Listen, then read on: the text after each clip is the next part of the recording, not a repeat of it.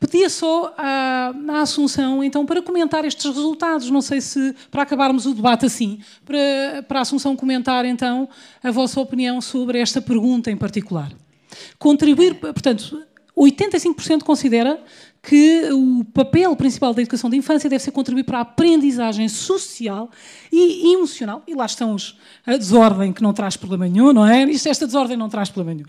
Eu vou pôr, eu de facto, desculpem só um bocadinho, só para não. Mas então, 85% considera que contribuir para a aprendizagem social e emocional, depois 11% proporcionar ensinamentos para o futuro e 4% para cuidar, cuidar para, as, para que as crianças se sintam em casa.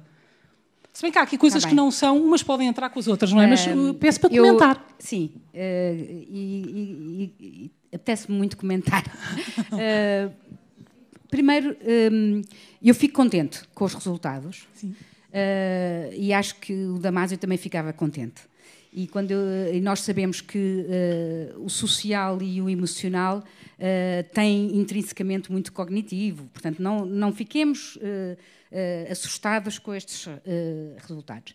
Mas também, como vigotskiana que sou, é assim, eu tenho, muito, tenho algo a dizer em relação a, esta, uh, a este instrumento, este questionário e esta forma de pôr as perguntas não são, uh, não potenciam uh, o pensamento e a resposta. Se calhar, eu não sei quantas pessoas ficou assim, eu se calhar uh, não me revejo só numa, mas, mas eu via ao mesmo tempo duas delas e não há essa possibilidade.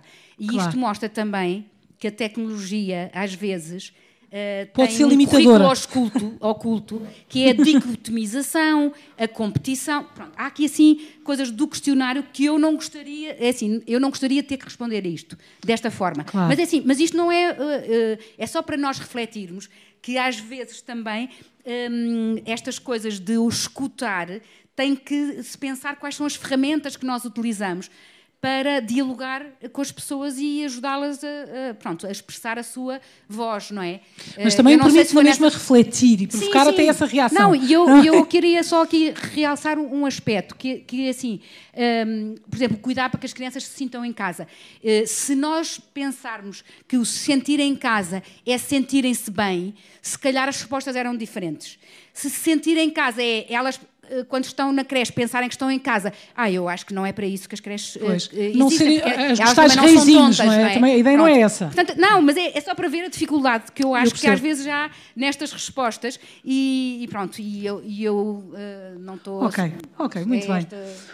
Vamos terminar o, o, o, debate. Ainda bem que, que, eu acho, ainda bem que as respostas são muito mais complexas, não é? E, e é por isso que, que esta fase Uh, esta faixa etária é tão interessante também. É porque, aliás, são todas, não é? Acho eu, do que eu tenho testemunhado como, como jornalista, todas as faixas etárias têm uh, as suas complexidades. E agradeço imenso por terem vindo a este debate.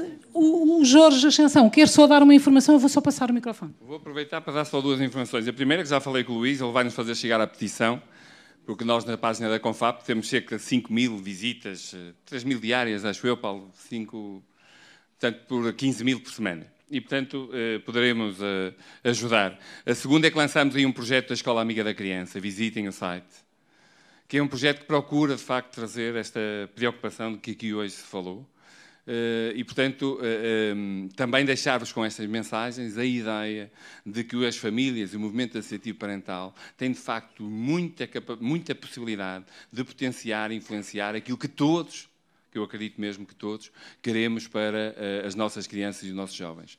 E, portanto, por fim, deixar um agradecimento a todas as educadoras pelo trabalho que fazem, sobretudo para aquelas que não têm colo em casa e que vocês ainda podem dar colo. Mas temos mesmo que nos preocupar com o colo.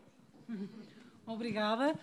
Eh, eu vou finalizar então o debate. Aproximamos do final da cerimónia. Vai usar a palavra, encerrando a sessão, a professora doutora Ana Costa Freitas, reitora da Universidade de Évora.